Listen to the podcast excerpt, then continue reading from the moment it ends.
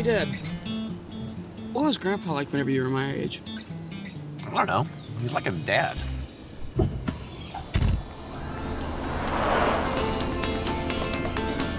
Grandpa make you listen to this terrible music? You mean did he culture me? You bet he did.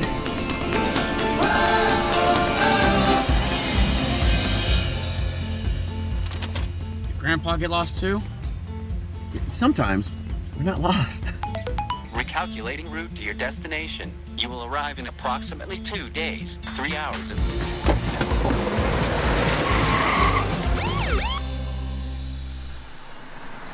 What's your license insurance? Did uh, Grandpa have a lead foot too? Amen. Grandpa teach you to pray before every meal like that? Yeah. For every meal.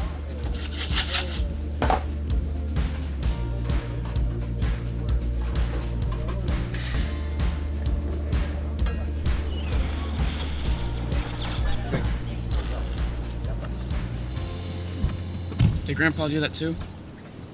Yeah.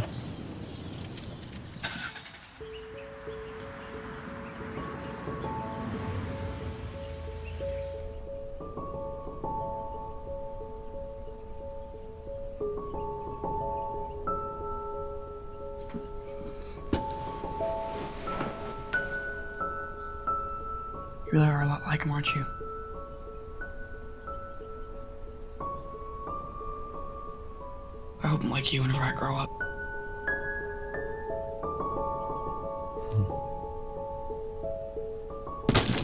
What's with all the lollygagging? I'm not paying you guys to sit around and look at pictures. Chop chop! My stuff's not gonna get to a condo on the golf course by itself. Has Grandpa always been so bossy? Always. Is he actually paying us? Not a chance. You really are a lot like him, aren't you?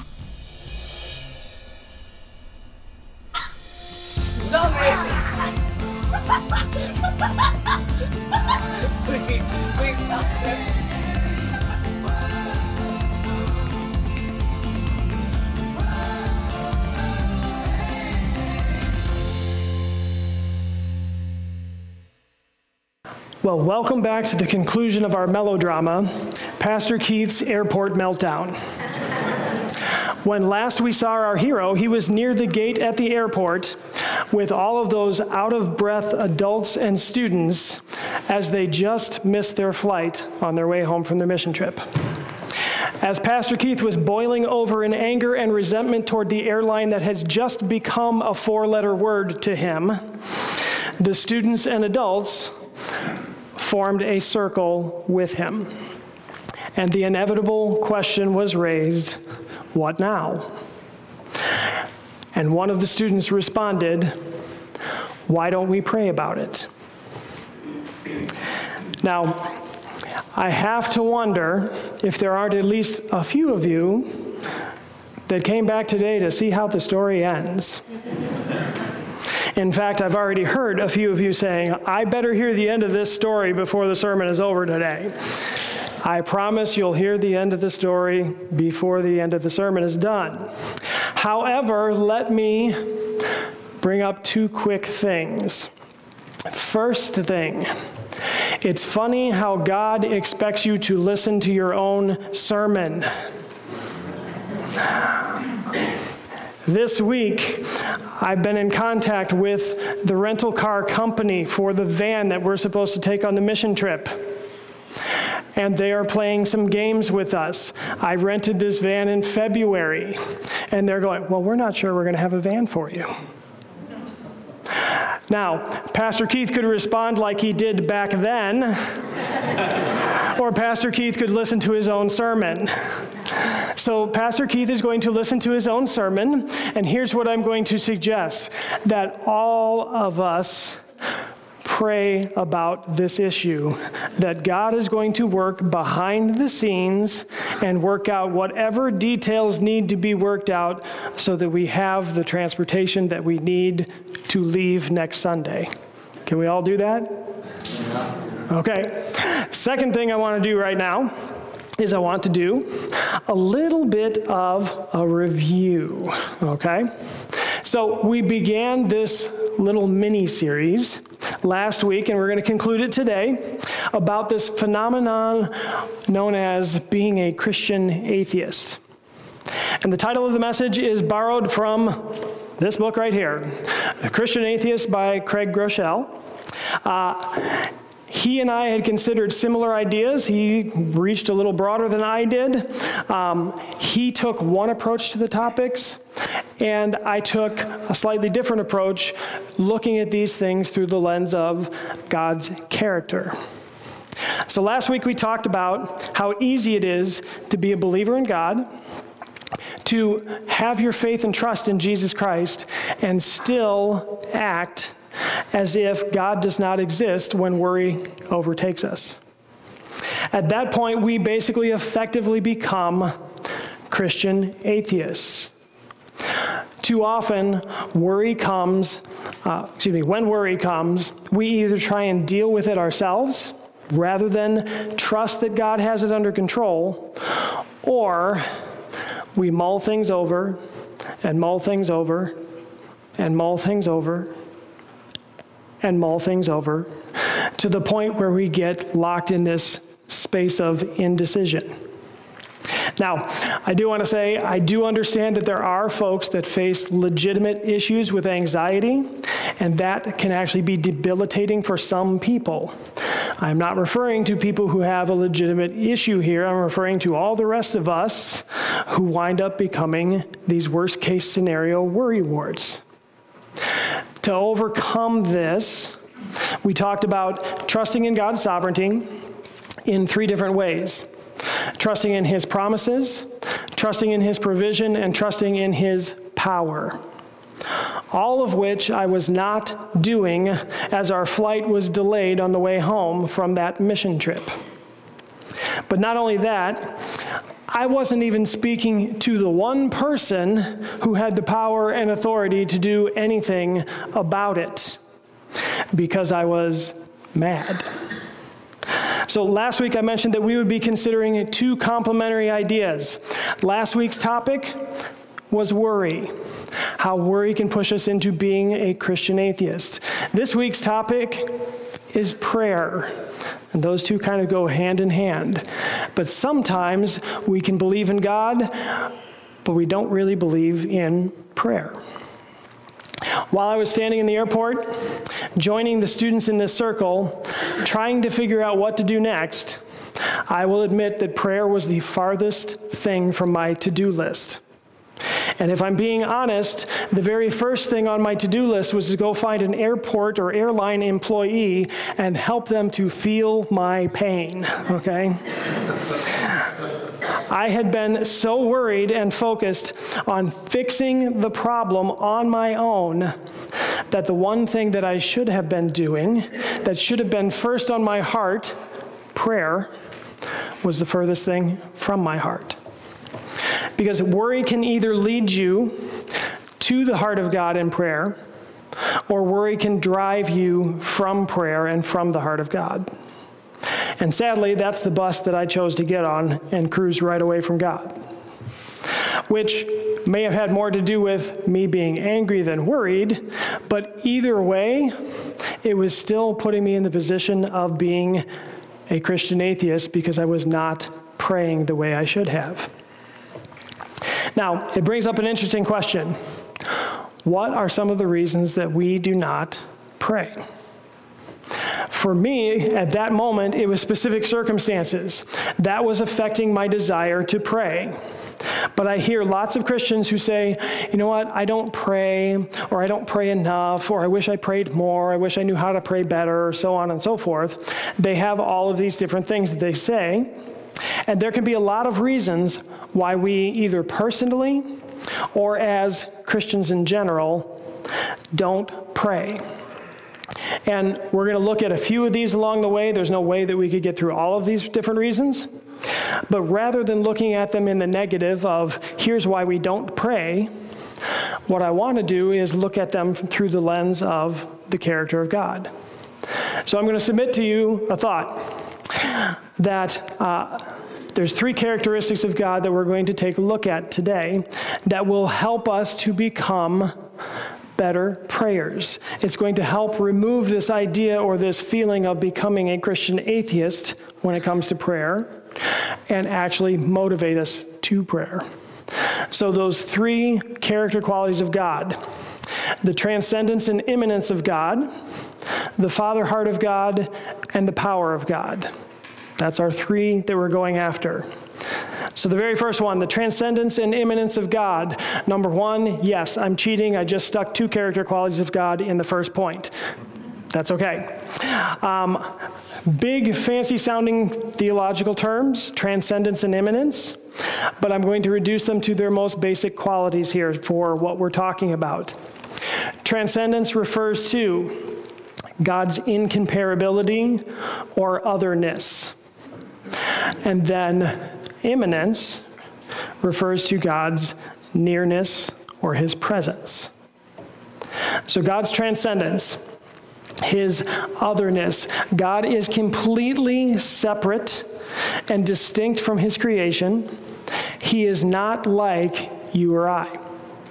He is much higher above us.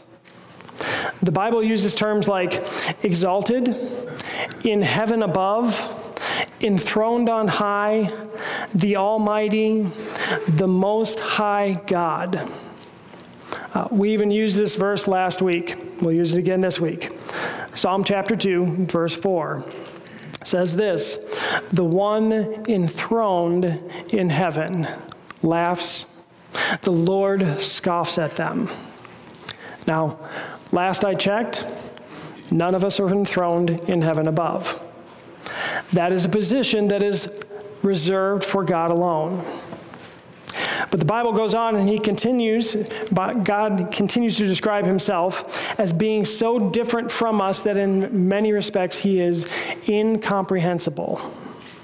So, Romans chapter 11, verses 33 through 36. Verses will be on the screen. Oh, the depth of the riches of the wisdom and knowledge of God.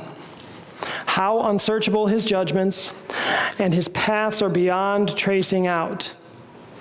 Who has known the mind of the Lord, or who has been his counselor?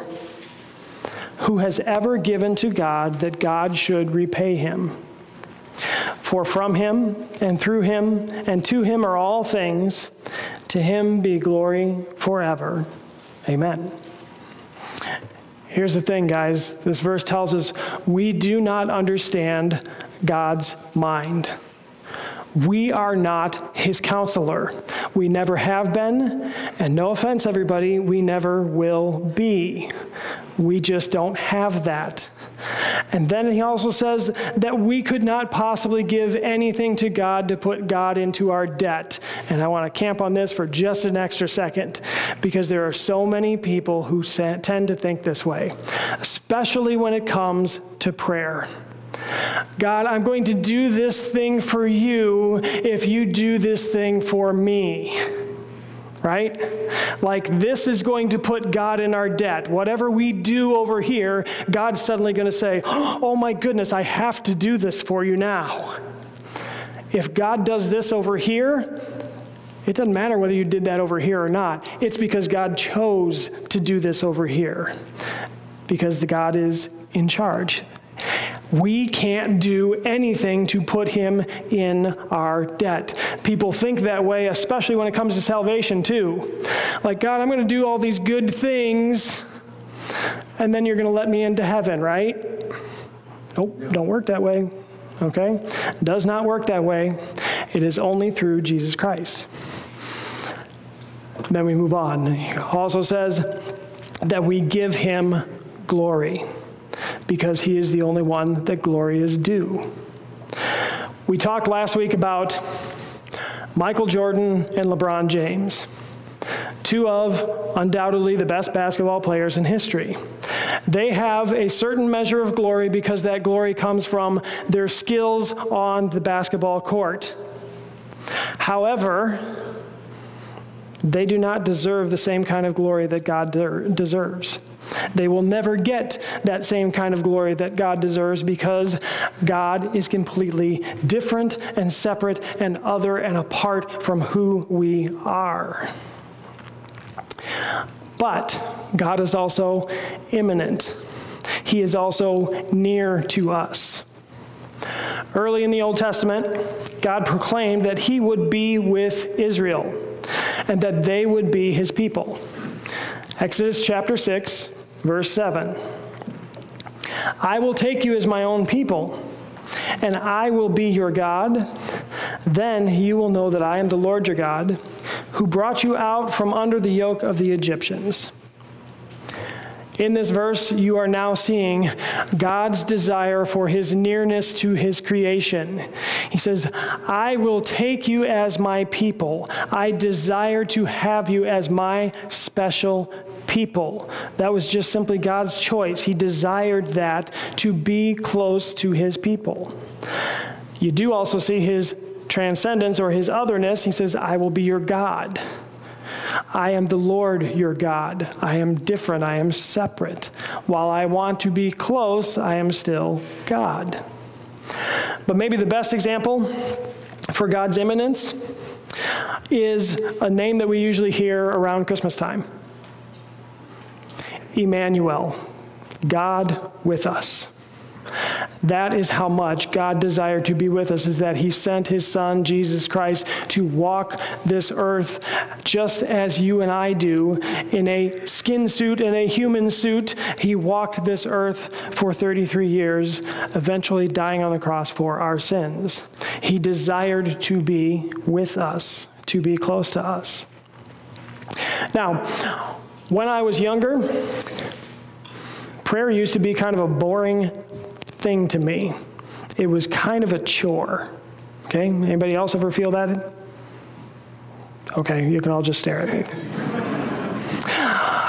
I would have times when my mind would wander all over the place, and to be honest, I still have times when my mind wanders. I'll be praying, Lord, I'm praying for my mom for her upcoming hip surgery. I remember when I had hip surgery, that, uh, that nurse in the hospital, she sure was sweet. And, uh, oh, sweet, I could sure go for a chocolate chip cookie, right?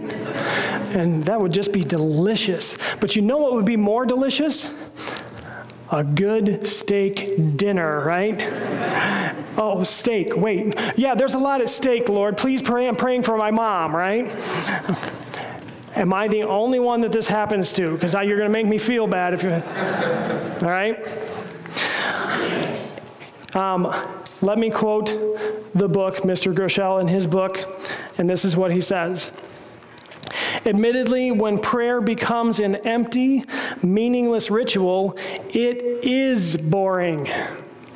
But when you remember who you are talking to, when you acknowledge that the God of the universe is honestly, truly excited to hear from you, that truth alone will change your attitude toward prayer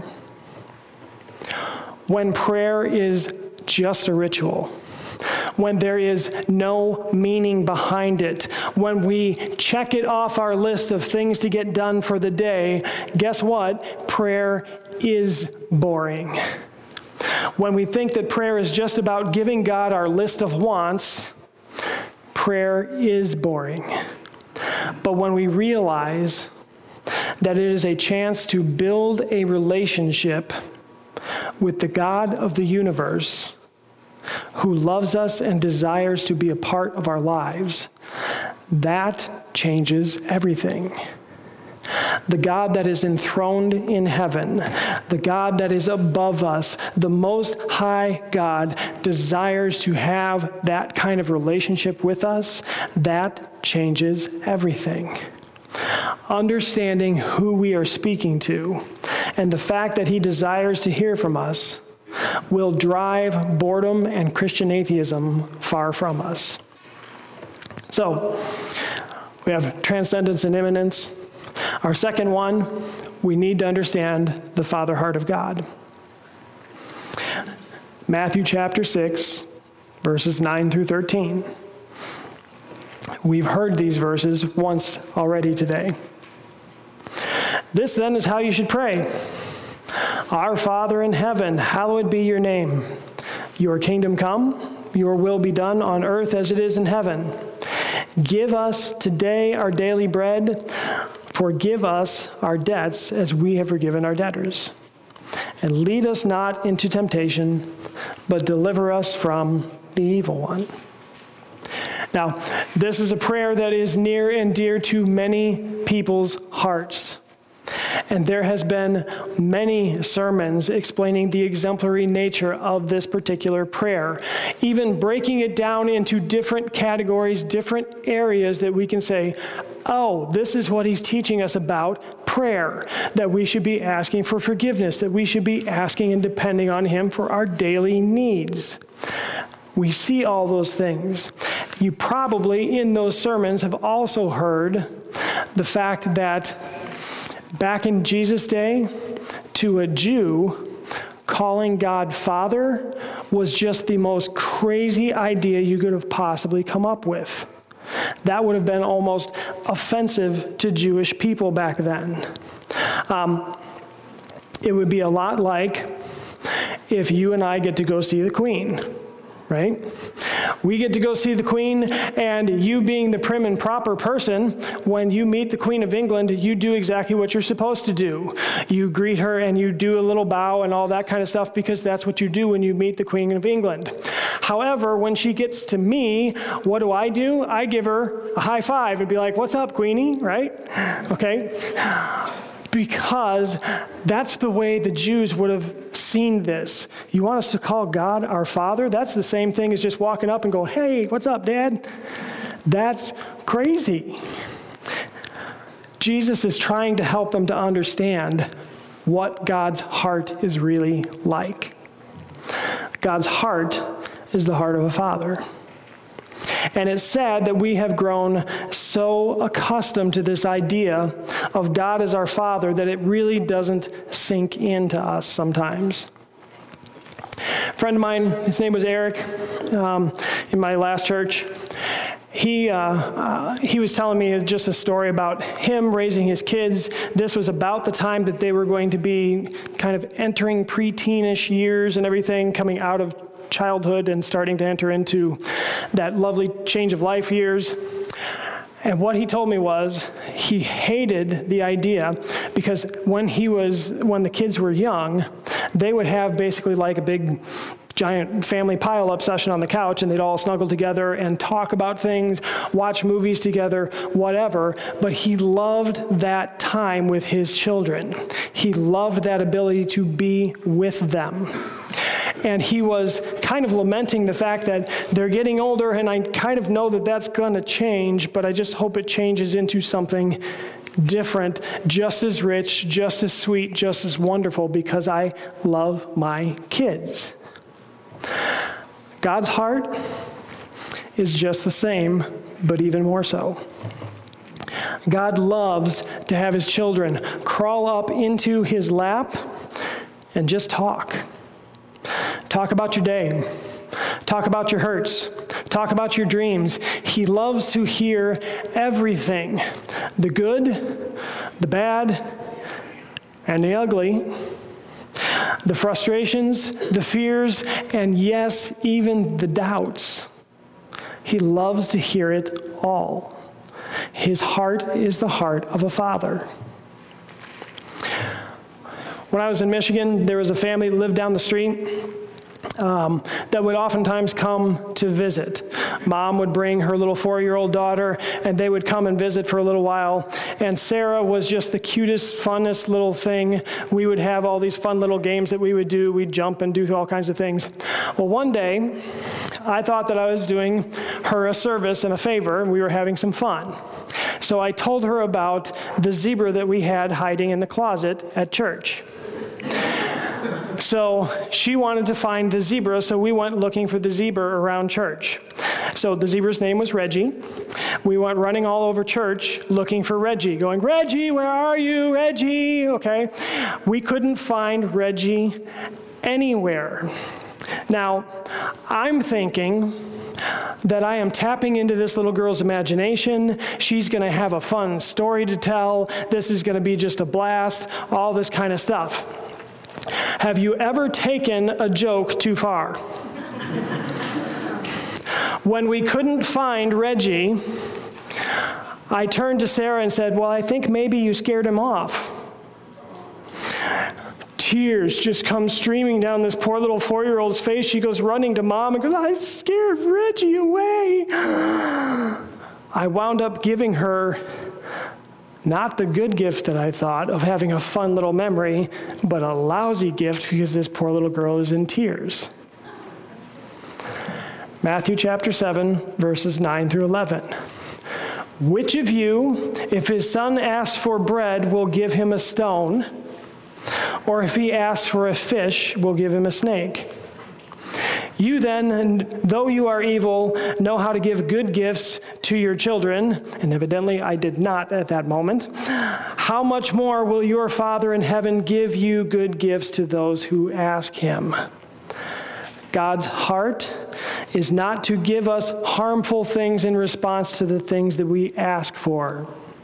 God's heart is to give us good things, things that will help us things that will ultimately make us stronger and better in the end. Sadly, there are a lot of people who feel as if they are bothering God with their requests. You know what? God has so many more important things to deal with. He doesn't need to hear my piddly little junk going on, right? Okay, I'm just going to call it what it is. And if I step on your toes, sorry. This is an excuse. It's an excuse hidden by one of two things. Either it is a smokescreen for our control issues, okay? We don't want to turn over control to God because we don't like being out of control. So we believe we can handle it, we got this covered, so why even bother getting God involved? Or we don't understand the father heart of God.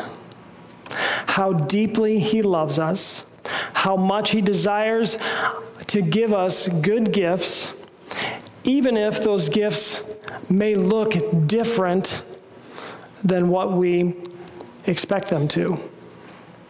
Either way, this excuse that we don't want to bother God turns us into the functional equivalent of an atheist because we are not acting as if God is real, as if He has power, as if He can respond to our prayers.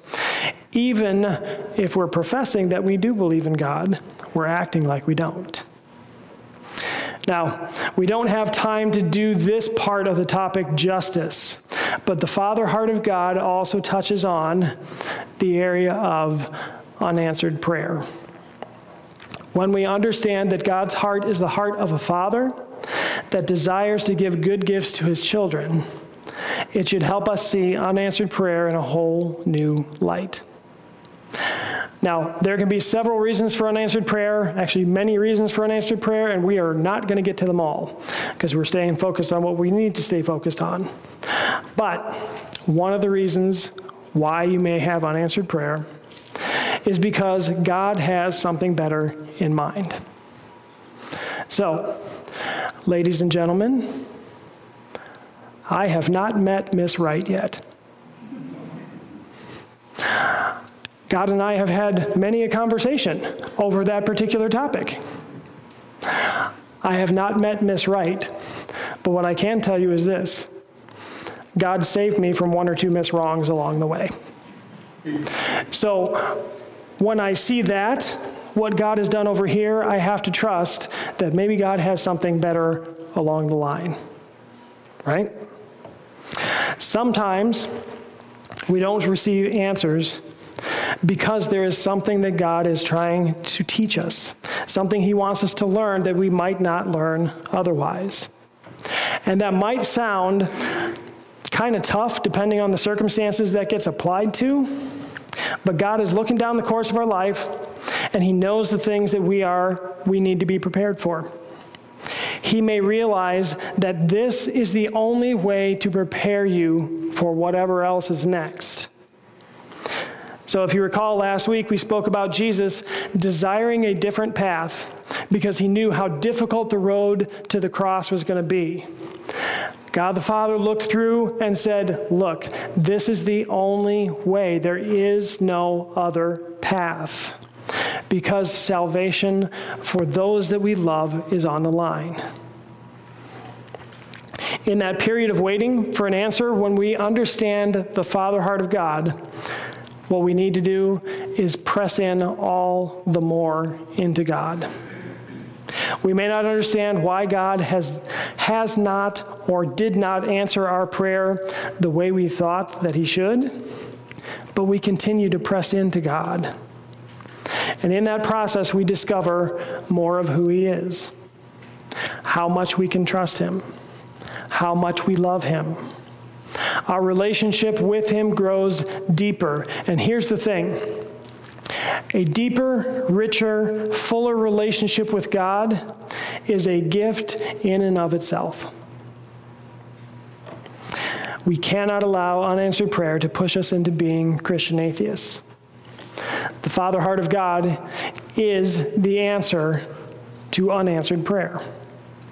His will is what is most important.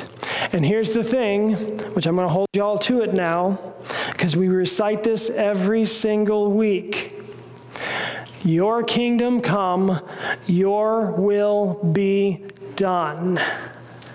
Every time we recite that, we are asking for the Father heart of God to rule in our lives and give us the good things that we need, not just the things that we think that we need.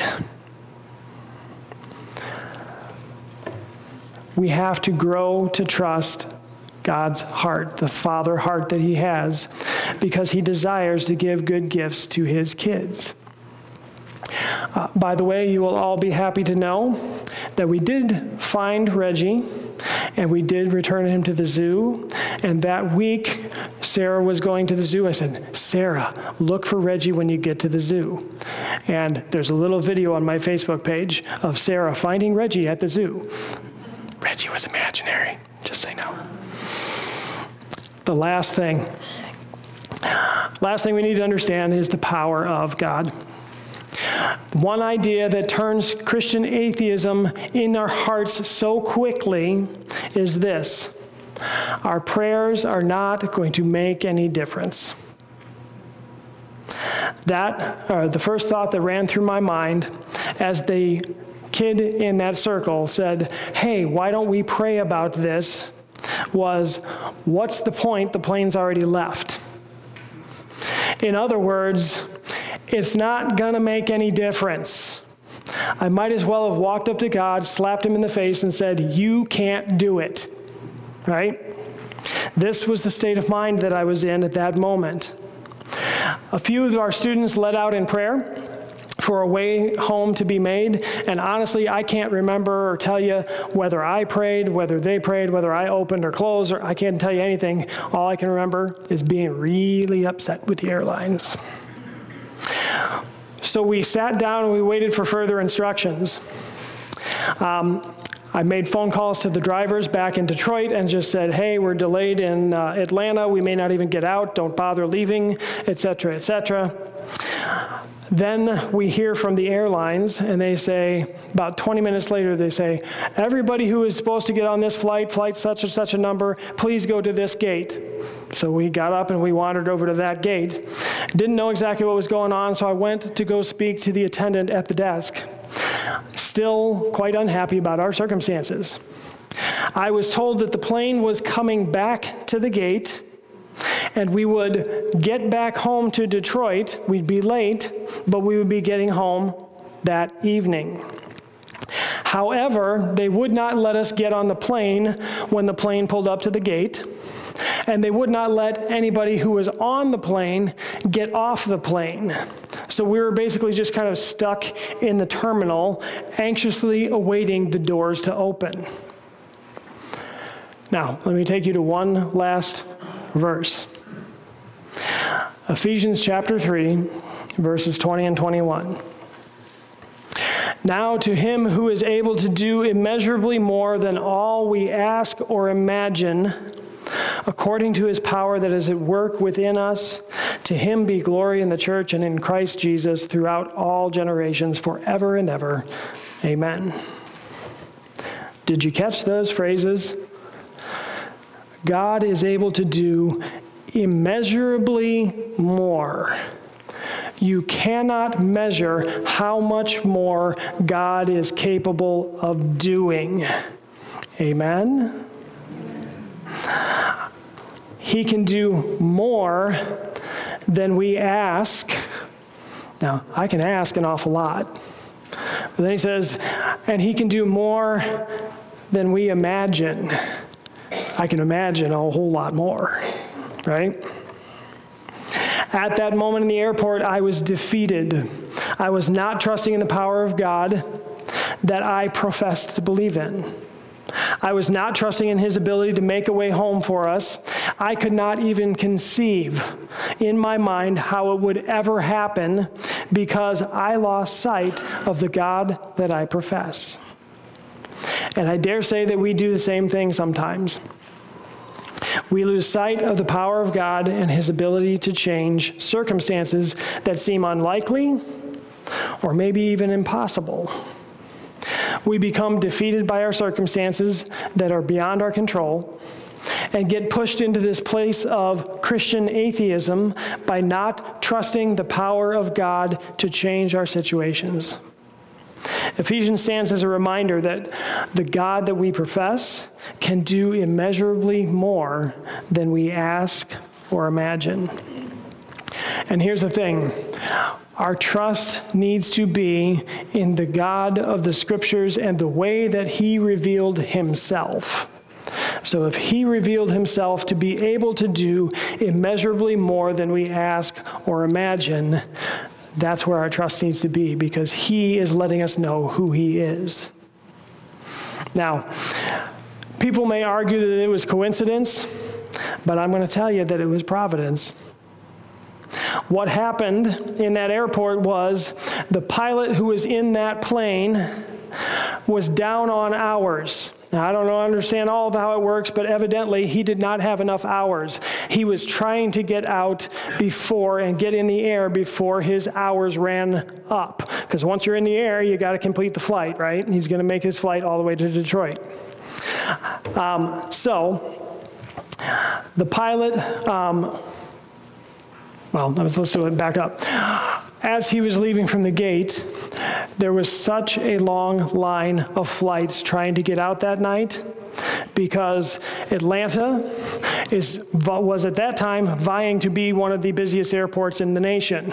It now has taken that title, so it certainly had its number of traffic. There were so many people trying to get out on planes that night that he did not make it into the air until after his time had ran up.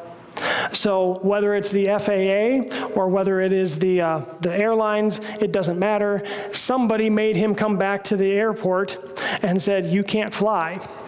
And they grounded him, put him back where he was, pulled up to the gate, and they called for another pilot. Two hours later, we were finally permitted to board that plane. Now, think about, just for a second, think about what that means, especially if you were here last week and this week.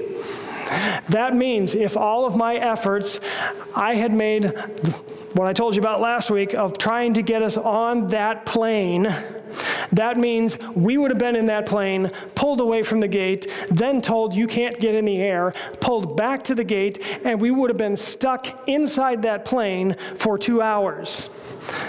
Do you think Keith would have been happy over that? I would have been frustrated. I'm like, why are we stuck here? Let's go. Okay? Instead, where we were stuck was inside the air conditioned terminal where we could stretch out, do all the things that we like to do or whatever while we waited for the door to open. It might have still been frustrating, but it was a whole lot more comfortable, I can tell you that, right? Um, I have no doubt that God responded to the faithful hearts of my students that said, Let's pray. And you can claim coincidence However, my experience is when you get that many coincidences lined up in a row, it's not coincidence, it's providence. It is God providing for you. So think about this. He provided whatever those rules were that kept that pilot on the ground, He provided those. He provided a pilot that was low on time. He provided a line of traffic that prevented this guy to get in the sky, any other delays that I don't even know about, and he provided a new pilot to get us out that night. God responded in ways that we would never have been able to imagine to ask for. Primary lesson that I learned from my experience on that mission trip how much, or excuse me, how much and how easy it is to get pushed into behaving like a Christian atheist. The best of Christians can get pushed into forgetting who God is and become the functional equivalent of an atheist. The thing that has helped me most avoid times like that is knowing and relying on the character of who God is. When it comes to worry, remember that God really is sovereign, that He really is in control. Circumstances come that cause me to question or not feel like praying, I go back to God's character. God is far above me. And yet, he wants to have this relationship with me. The King of the universe desires to know me. The Father heart of God is absolutely amazing. And don't get me wrong, I had a wonderful, wonderful Father. But to think that God is even greater in his care for me than my dad was is absolutely amazing. And the fact that God can do more than we can ask or imagine to a place that I cannot even begin to measure how much more God can do, how can I possibly be a Christian atheist ever again? Let's pray. Father in heaven, thanks so much for your love for us, your care for us. Lord, we thank you that while you are the King of the universe, you still desire to have relationship with us. As a group, individually, Lord, you desire to love and care for your children, and that is incredible. Father, you have such a wonderful heart for us. You desire to give us good things. Even when good things don't look like what we think they should, we have to trust and understand that you're still giving us good things. And Father, your power is amazing. What you can do is incredible. And we thank you and we praise you for that. Help us to remember those things. As we go through this week, as we walk through life, Lord, help us to remember these things that we want to be fully uh, believing and trusting in who you are and what your character is and not drop into these moments where we are the functional equivalent of an atheist, not doing the things that we should do because somehow we've dropped out from really, truly trusting you. Lord, help us to always have and build up that trust in you. We ask all of it in Jesus' name. Amen.